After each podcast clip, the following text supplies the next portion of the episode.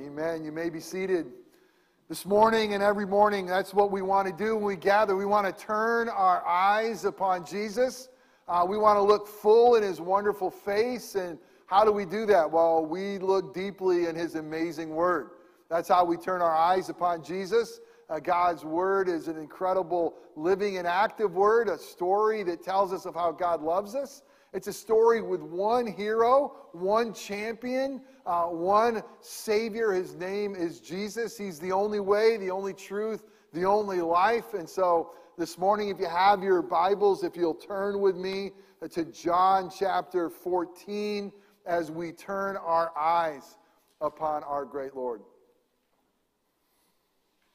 Young men, never give up Never give up, never give up, never, never, never, never, never, never.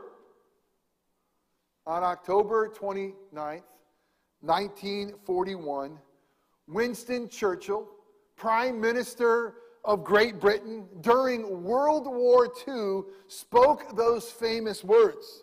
And that was absolutely the entirety of his speech. Can you imagine? That was it. When it's that good, you say it and you sit down. Well, again, he was at his alma mater, uh, a place called Harrow School in London, a place that they say he nearly flunked out. And now he goes back at a time of war, at a time where, where men needed to be encouraged in a country that was ravaged in war. And he goes back to his alma mater and he says, Young men, never give up, never give up, never give up, never, never, never, never, never, never. There is some dispute. Some will say that the actual, uh, the actual speech was this Young men, never give in. Never give in. Never, never, never, never in nothing. But I think you get the point. Don't give up.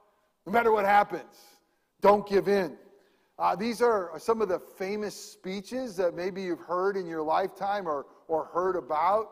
Uh, for some of us uh, who are a little shallower in life, and we just think of the locker room and maybe the, the Knute Rockne, the, the famous speeches that maybe before a, a big event or at halftime or whatever. Famous speeches, famous words at really important times. Well, we're going to hear the most famous of discourses of all time. And these are Jesus' words. These are Jesus' words in the upper room, the words that he would say to his disciples at a very, very important time. This morning we are in week six of a sermon series entitled I Am. Jesus in his own words. What we're doing is that the Gospel of John records for us some amazing statements of I am that Jesus would say. And we've dug a little deeper to, to realize when Jesus says things like, I am the bread of life, or before Abraham was, I am, or when he says, I am the good shepherd, he's saying more than just what's on the uh, surface there.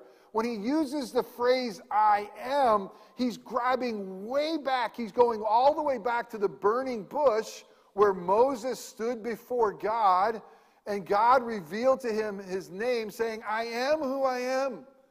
And so now we know a little bit more context of why the religious leaders were so mad at Jesus when he used the phrase, I am, no matter what he said afterwards.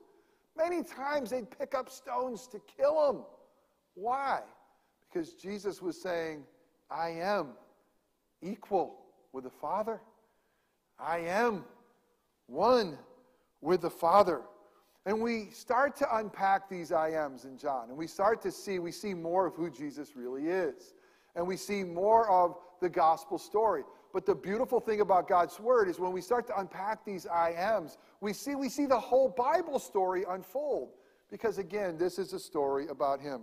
This morning, we're going to be looking at Jesus' uh, incredibly beautiful words. Uh, it's going to be in the upper room where he says, I am the way, I am the truth, I am the life. And it's found in John 14. Let me give you a little bit more context for these words when Jesus says, I am. Again, we've been digging who is this Jesus who would use these words. These words are said in the upper room. It's, it's what's known by theologians or others as the farewell discourse or the upper room discourse. Now, here's the cool thing about the Gospel of John John has 21 chapters, John 1 through 12 uh, uh, uh, really cover the entirety of Jesus' life. But John 13, beginning in the upper room and the washing of the disciples' feet and, and that upper room service, from John 13 through John 21 is going to record to us the last week of Jesus' life. And John 13 through 17 are going to be the words in that upper room. It's really cool. It's like the Gospel of John does this. It's like, listen, I'm going to tell you about Jesus. And by the way, John keeps saying, I'm telling you this so that you believe. The goal of telling you this is for you to have a relationship with a God who is. The goal is for you to believe that Jesus is who he says he is. So he's going to tell us all the cool miracles and many things of Jesus' life through chapter 12. And all of a sudden in chapter 13, it's like, it's like the, the camera lens pans really close in and everything slows down. He's going to say, Now the cross is coming. I have one week to live. And this is why I've come. I've come to seek and to save the lost. No one's saved without me dying. And without resurrection, there is no hope. So, in the Gospel of John, in this farewell discourse, are these incredible, famous last words. These last words of Jesus, who tells his disciples, he tells them he's going away. Hey, listen, guys, I'm not going to be with you much longer. And where he is going, he says, right now, guys, you cannot follow, but you will follow me later. And Jesus tells his disciples and us that he's going to prepare a place for us. It's such good news. What's he doing now? Well, he's preparing a place for us, a place in his Father's life. And it's there where he says to them, I'm the way, I'm the truth, I'm the life. Now, let me give you a little bit more context. It makes this even more wow. For the Jewish person, uh, for, the, for those men, they would have known this is what they were taught all of their life Torah, God's law, it's the way. Torah, God's law, it's the truth. Torah, God's law, it's the life. And now, like only Jesus can, he takes that phrase and he personalizes it. He says, No, Torah is not the way, the truth, and the life. It points to the way, the truth, and the life. Guys, I'm it. Personally, I have personified the way, the truth, and the life. We're going to look at three things this morning. What does it mean for him to be the way? I am the way. What does it mean that when he says, I am the truth? And what does it mean, I am the life? We're going to read uh, the entire chapter of John 14. Now, let me tell you, when I started to work on this sermon, I had John 14, 1 through 11. There's 31 verses in this. And the more I looked at it, it says, you know what? It says so much about what he is going to do throughout this. And every time I realize I'm reading a longer passage, I always think it's a long time for them to listen to this. So, will you do me a favor? We, of all the things that are said today, this is going to be the most perfect. This is going to be the most holy. Why? Because these aren't my words, these are his words. And so, uh, we are people of the book, we're people of God's word, um, and we are going to read it. Um, and I'm just realizing I don't have my glasses up here, which I'd like to have. So hopefully I'll read it. but we're going to read uh, John uh, 14, uh, 1 through 31. Let's hear the holy, inerrant word of God. Let me, I'm going to try to do it from there. Okay, let's read. Let not your hearts be troubled. Believe in God, believe also in me. In my Father's house are many rooms. If it were not so, would I have told you that I go to prepare a place for you? And if I go and prepare a place for you, I will come again and will take you to myself, that where I am, you may also you may be also. And you know the way to where I am going. Thomas said to him, Lord, we do not know where you are going. How can we know the way? Jesus said to him, I am the way and the truth and the life. No one comes to the Father except through me. If you had known me, you would have known my Father also. From now on, you do know him and have seen him. Philip said to him, Lord, show us the Father, and it's enough for us. Jesus said to him, Have I been with you so long, you still do not know me, Philip? Whoever has seen me has seen the Father. How can you say, Show us the Father? Do you not believe that I am in the Father and the Father is in me? The words that I've said to you, I did not speak on my own authority, but the Father who dwells in me does his work. Believe me that I am in the Father and the Father is in me, or else believe on account of the works themselves. Truly, truly, I say to you, whoever believes in me will also do the work that I do, and greater works than these will he do, because I'm going to the Father. Whatever you ask in my name, this I will do, that the Father may be glorified in the Son. If you ask me anything in my name, I will do it. If you love me, you will keep my commandments. And I will ask the Father, and he will give you another helper to be with you forever. And this, even the Spirit of truth, whom the world cannot receive because it neither sees him nor knows him. You know me, for he dwells with you and will be in you. This is the Holy Spirit. I will not leave you as orphans, I will come to you. Yet a little while, and the world will see me no more. But you will see me because I live. You will also live. Praise God. And that day you will know that I am in my Father, and you in me, and I in you. Whoever has my commandments and keeps them, he it is who loves me. And he who loves me will be loved by my Father, and I will love him and manifest myself to him. Judas, not Iscariot, said to him, Lord, how is it that you will manifest yourself to us and not to the world? Jesus answered him, If anyone loves me, he will keep my word. And my Father will love him, and we will come to him and make our home with him. Whoever does not love me does not keep my words. And the world that you, and the word that you hear is not mine, but the Father who sent me. These things I've spoken to you while I'm still with you. But the Helper, the Holy Spirit, whom the Father will send in my name, he will teach you all things and bring to your remembrance all that I have said to you. Listen to this Peace I leave with you. My peace, this is the Prince of Peace, I give to you. Not as the world uh, gives, do I give it to you. Let not your hearts be troubled, neither let them be afraid. You heard me say to you, I'm going away, and I will come to you. If you love me, you would have rejoiced because I am going to the Father, for the Father is greater than I. And now I have told you before it takes place. So when it does, that, that take place, you may believe. And I will no longer talk much uh, with you, but for the ruler of the world is coming. He has no claim on me, but I do as the Father has commanded me, so that the world may know that I love the Father. Rise. Let us go from here. The grass withers, the flower fades, but the word of our God will stand forever. Thanks be to God. Let's pray. Father God, we thank you for these famous words. They're so much more powerful than Winston Churchill's incredible speech in 1941.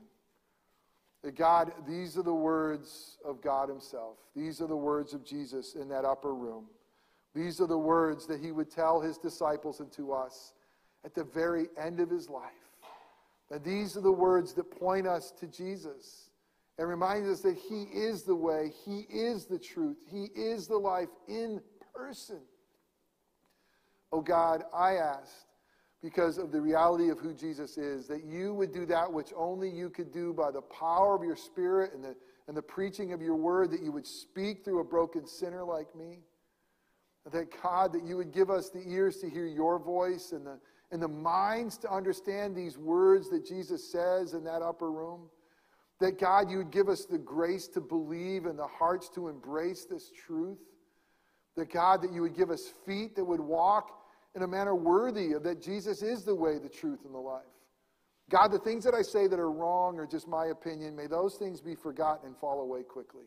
But the things that are said that are true and contain the good news of the gospel, oh God, would you use those things to mold us and make us more like your Son, our Savior.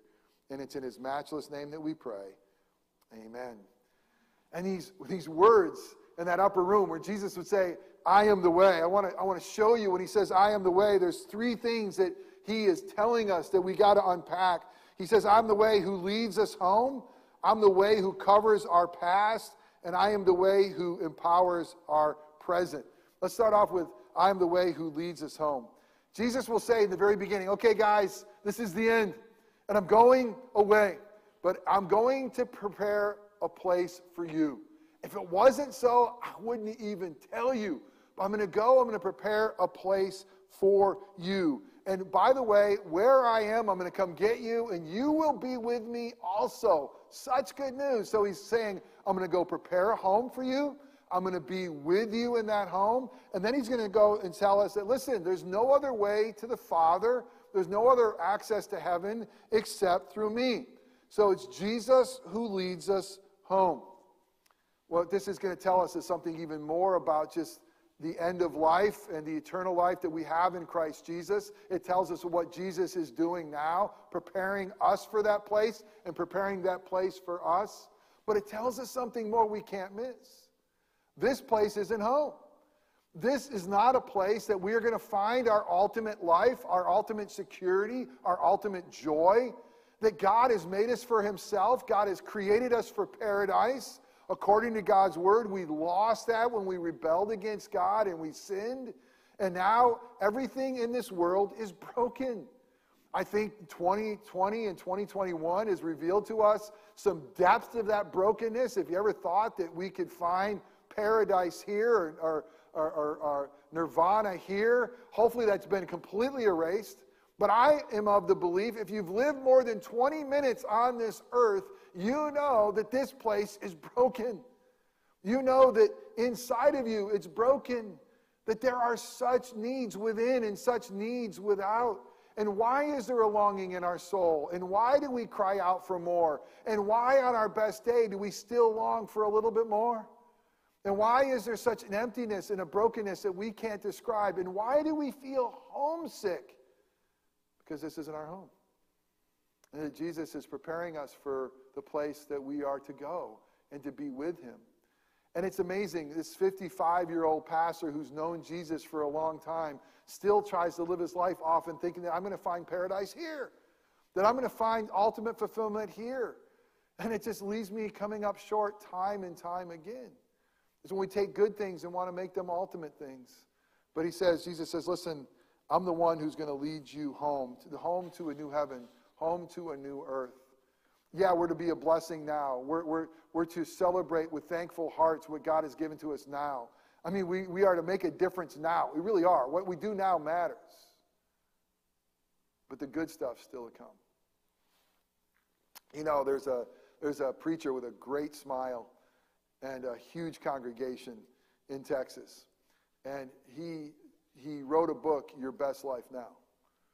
And, you know, if you have that, probably the best thing to do is just start it on fire, all right? Because it's not your best life now. We, we, we can't find our best life now. Why? Because Jesus is not here physically with us. We're not home yet. We can have a good life now, but it's always going to be broken. Uh, this world will never be the home for which we long for. But Jesus is the one. You want to know the way home? You know that longingness and brokenness? He's the way. But not only is the way that that is opening up our future and is going to lead us home. He's the one who covers our past. He came to seek and to save the lost and the broken. And scripture tells us that there's no forgiveness of sins without the shedding of blood. And so, guess what he does? He sheds his blood to cover our sins, to make a payment, to redeem us. He came to separate us, uh, uh, our sins from us, as far as the east is from the west. And I love what Paul will say in Romans 8 1. Listen, if you're in Christ Jesus, if by God's grace you've embraced Christ as, as Savior, here's what it says There is now no condemnation for those who are in Christ Jesus. What have you done in the past? What, what, what are you doing now? What, what are the things that, that, that come out of your broken heart that would have separated you from the holy, perfect God? We all have done it. We all have fallen short, right? And here he says, now in Christ Jesus, because of that sacrifice in the empty tomb, there's no condemnation. I'm the way. You want your past to be paid for? I'm it. You want it to be covered? I got it. You want to be set free? I'm the only way. for all the things that have haunted us, for all the things that, that we've done as knuckleheads, He and He is the only way that will lead us home, that will cover our past. But He does more, who empowers our present. Jesus promises to be with us. And at the very end of the Gospel of Matthew, in Matthew 28, the last verse, verse 20, he's about to ascend into heaven in glory. Remember, he says, I've gone to prepare a place for you. He says, Listen, don't be alarmed. I'm going to be with you always, even to the end of the age. Jesus says, I'll, I'll never leave you, I, I will never forsake you. I will forever be with you. I know there'll be times it feels dark. I know there'll be times you feel like I'm so far away. I will never leave you. And let me tell you, not only will I never leave you, I'm going to send to you a helper. I'm going to provide for one who's going to live inside of you, God's Spirit. This is word helper, the Greek word paraclete, the one who comes along, called alongside us to come and live inside of us. In verses 16 and 17 of John 14, how amazing. Jesus says, Listen, I'm not going to leave you as orphans. I'm not, although I'm going to go, I'm going to send you one. I'm going to send you the Holy Spirit. Listen to these words in verse 16 and 17. And I will ask the Father, and he will give you another helper to be with you forever, even the Spirit of truth, whom the world cannot receive because it neither sees him nor knows him. You know him, for he dwells with you and will be in you. This is a promise that God gives to his people, that God will be with us. He'll be with us in spirit. If, now, let me, let me, let me, let me uh, just say if Jesus is the way who leads us home. Now, think about this. If it's true, and Jesus is the one who covers our past, and Jesus is the one who empowers our present, what's troubling you? I mean, he starts off, he starts off like, don't be troubled. what, what are you wrestling with? What are you wrestling? Are you wrestling with something in your future? Jesus has got it. Are you wrestling with something in your past? Jesus has covered it. Are you wrestling with something right now? What are you wrestling with? He's the way. He, he is, he's the way to hope. Um, and I love, love that reality. He's greater than anything you could face. If God is for us, who can be against us, right? He's the way. You want peace? He's the way. You want to know love? He's the way. Now, here's the reality. If Jesus is the way, guess what? We can't be the way. If Jesus is the way, you can't be the way. All right, which one is it? Are you the way to go or is he the way to go? Which one are you following? Let's keep going. He says, Not only am I the way, I'm the truth. We're going to look at three things with the truth. He's the word of truth, he's full of grace and truth, and he's the giver of the spirit of truth. All right, when Jesus is before Pilate, and Pilate's like, Jesus, do you not know the power I have, the authority I have? I could let you go. And Jesus is saying, like, you got no power, authority over me if it wasn't given to you? And then he, he talks about truth, and Pilate asks the, the question, What is truth? Here is truth personified in front of him, missing it. What is truth? Pilate would ask, having no idea what truth is. What we know is this is that truth is not something relative, what our world tells us. It's not something subjective. What is truth? Truth, Jesus says, I am truth. I'm truth personified. He is it. He is the word of truth. We think of the Gospel of John and how it begins. In the beginning was the Word, and the Word was with God, and the Word was God, and He was with God in the beginning. He created all things. Jesus is the Word of truth. He is the Word of God personified. And we, we, we have the Word of God here in Scripture. It'll never lead us astray. Um, we know that in the original it's inerrant. And Jesus is that word of God, that word of truth. That's why he says, kind of a cool thing, he and he alone can say, when he starts a sentence, truly, truly, I say to you. That was scandalous. What, was, what happened was when the Torah was read in the synagogue, the elders of the church would yell out, truly, truly, amen, amen, God's word. And here you got Jesus starting off by saying, amen, amen, God's word. Let me tell you. Why? Because he is the truth of God, the word of truth in person. But there's more. I love the beauty. He's not only truth, he's full of grace and full of truth. In that incredible John 1 passage who tells us about this eternal God becoming flesh, the Word of God, Uh, it says in verse 14, the Word of God became flesh and dwelt among us. He, he pitched a tent, he hung out with us. But it says in verse 16 and 17, from his fullness we have all received grace upon grace. For the law was given through Moses, grace and truth came through Jesus Christ. Let that, let that go into your soul. Grace, truth, the greatest of combinations ever. Grace and truth. Jesus is grace and truth. He is the fulfiller of the law. You see, law without grace, it's legalism. We've seen it, haven't we? You shouldn't do this. You shouldn't do that. You really got to live better. I mean, we've seen those people who give us the law without grace. But grace without the law, licentiousness. It doesn't matter what you do. Just go enjoy it. Feels good, do it. No, no. We need to have both grace and we need to have truth. And that is what we have in Christ Jesus. Everything that God and the law requires of us, listen to this, everything that God and the law requires of us, God provides for us in Christ Jesus. God is holy and He wants you to live a holy and perfect life. And you may have failed miserably, so did I. And God says, if you want to live, you got to fulfill this law. And guess what? None of us can do it. But Jesus did. And if you failed, you got to de- pay a debt of death. And Jesus paid it. All that God requires of us, God provides for us. Why? Because God is that gracious. And God is that good.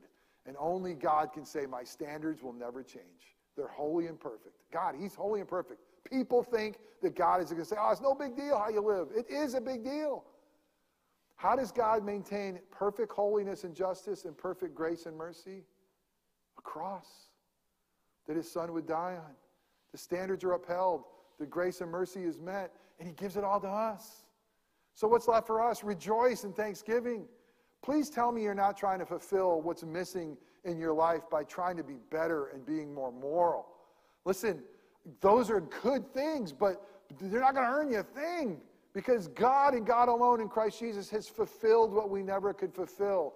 Jesus on that cross paid what we could never pay, and He gives it all to us. Why? Because He and He alone is the one full of grace and truth.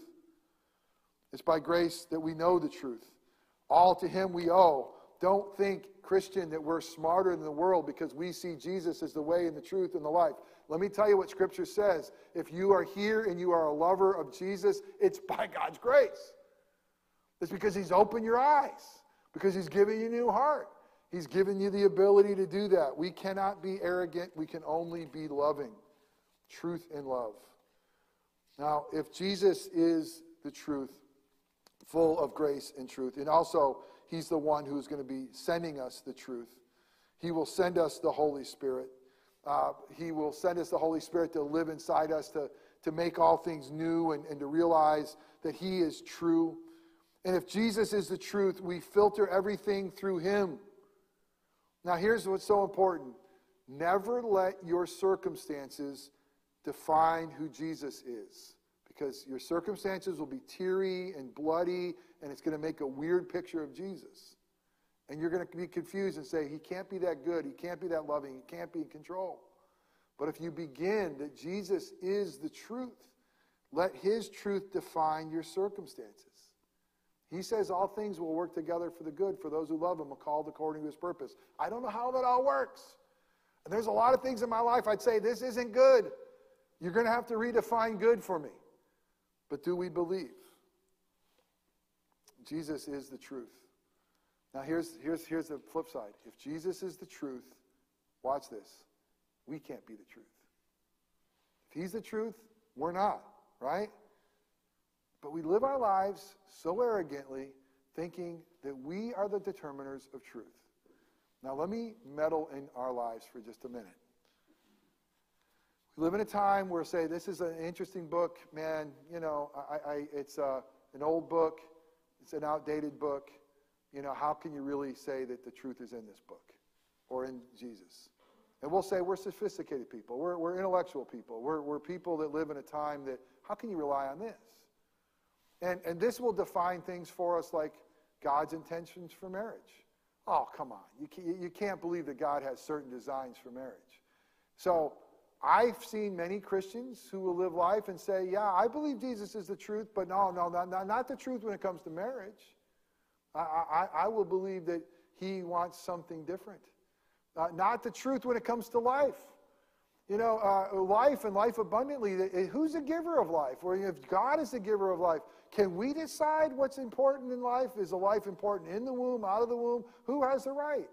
And I know I'm meddling, but if He's the truth, He's the truth. And we can't be the ones who sit in judgment and say, well, I can pick that one, I'll pick this one. This one I like a lot, that one I don't like too much. And, and then we've taken ourselves and we made our own Jeffersonian Bible that will rip out the pages that we determine what is true. It's a scary thing. I bet you most of the people, if I said to you, Do you believe that Jesus is true? Most of you would say yes. And I would say, How do we live our lives? As if he's really true or not.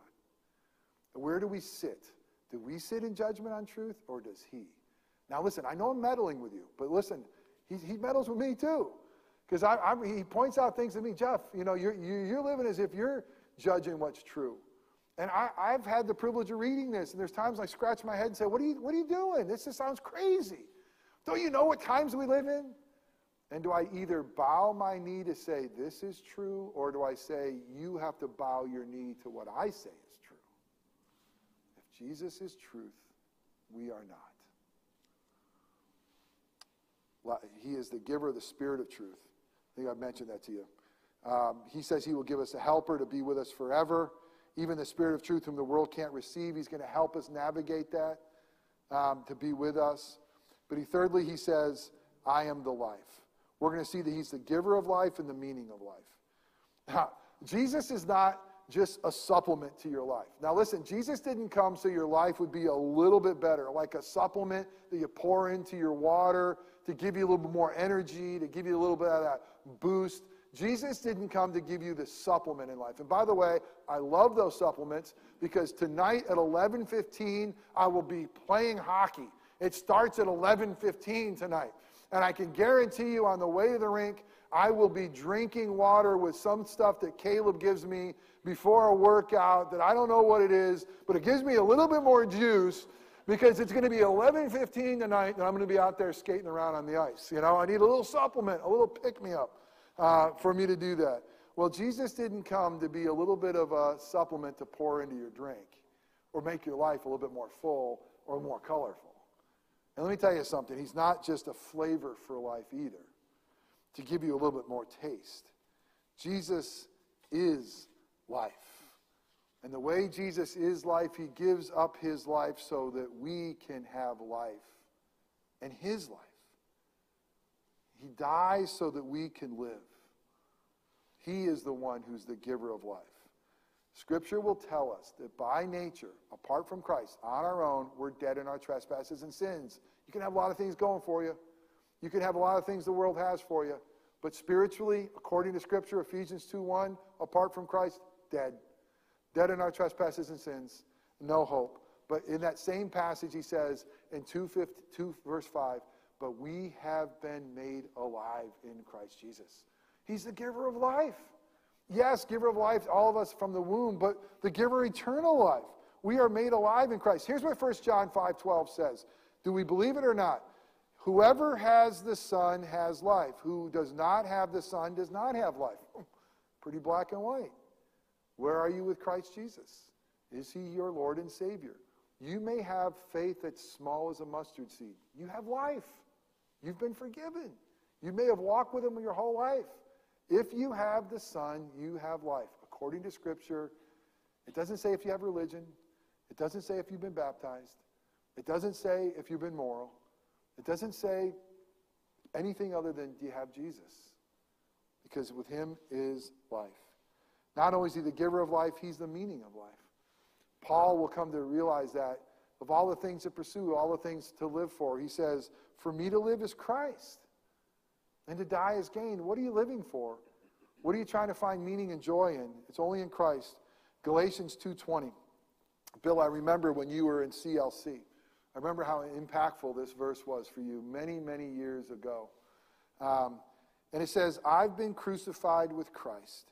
It is no longer I who live, but Christ lives in me. And the life I now live in the flesh, I live by faith in the Son of God, who loved me and gave himself for me. The life I now live, I live in Christ. I live for Christ. Why? Because Jesus is the life.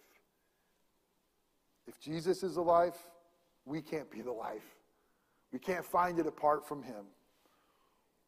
Well, we live in a time, a time where Christian values are not the way, the truth, and the life. As I close this sermon, let me just say for the first time in our history in America, we live in a time that Christian values are the minority. They're the minority. Even when we started, guys like Ben Franklin that were far from Christians, he was a deist, he valued Christian values. And we valued Christian values, but those values are out the window. And we got to realize that we're missionaries right here and now in our own neighborhoods, in our own country. This is, this is our time now. We need to live our lives as Christians showing that Jesus is the way, He is the truth, and He is the life. We have been called to be countercultural always, but now more than ever. And I want you to know the truth. We're swimming upstream, and the current is rushing against us. Let me just hit pause. I don't think I just preached a popular sermon. I just think that I just took some, some, took some stances and said, you know what? If this is true, that can't be true. Where are we? And I want you to know, as your pastor, I'm just going to let you know right now, I'm feeling more and more called to this. Is this to say, we're going to let it fly. If this is God's word, we're preaching it. And it's not going to be popular. And, and, and we will be maligned for this. We will be considered old fashioned. But I believe by God's grace that Jesus is the way, and I want to follow him. And I believe that Jesus is the truth, and I want to stand on him, on that reality. And I believe that Jesus is the life, and I want to preach nothing else. Our world needs to know this truth, and we got to stop swimming with them, and we got to start being countercultural for the glory of our God. Amen? Amen. You with me? You scared to death? I am. All right, let's pray. And Father God, we thank you for that upper room discourse that Jesus would say, I am the way, the truth, and the life. And it's true.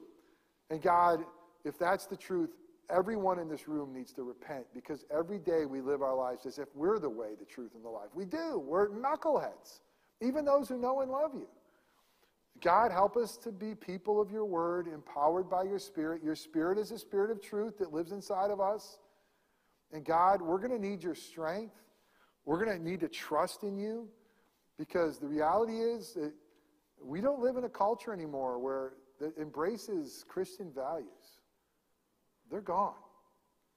But God, we're the church. And these are your values because this is the value of your heart. And may we be people empowered by the gospel, empowered by your word, empowered by your spirit, that have the guts and the strength and the grace to say, Jesus is the way, and the only one. He is the truth, and He is the life. For the glory of our great God, and for the good of our neighbor, we pray.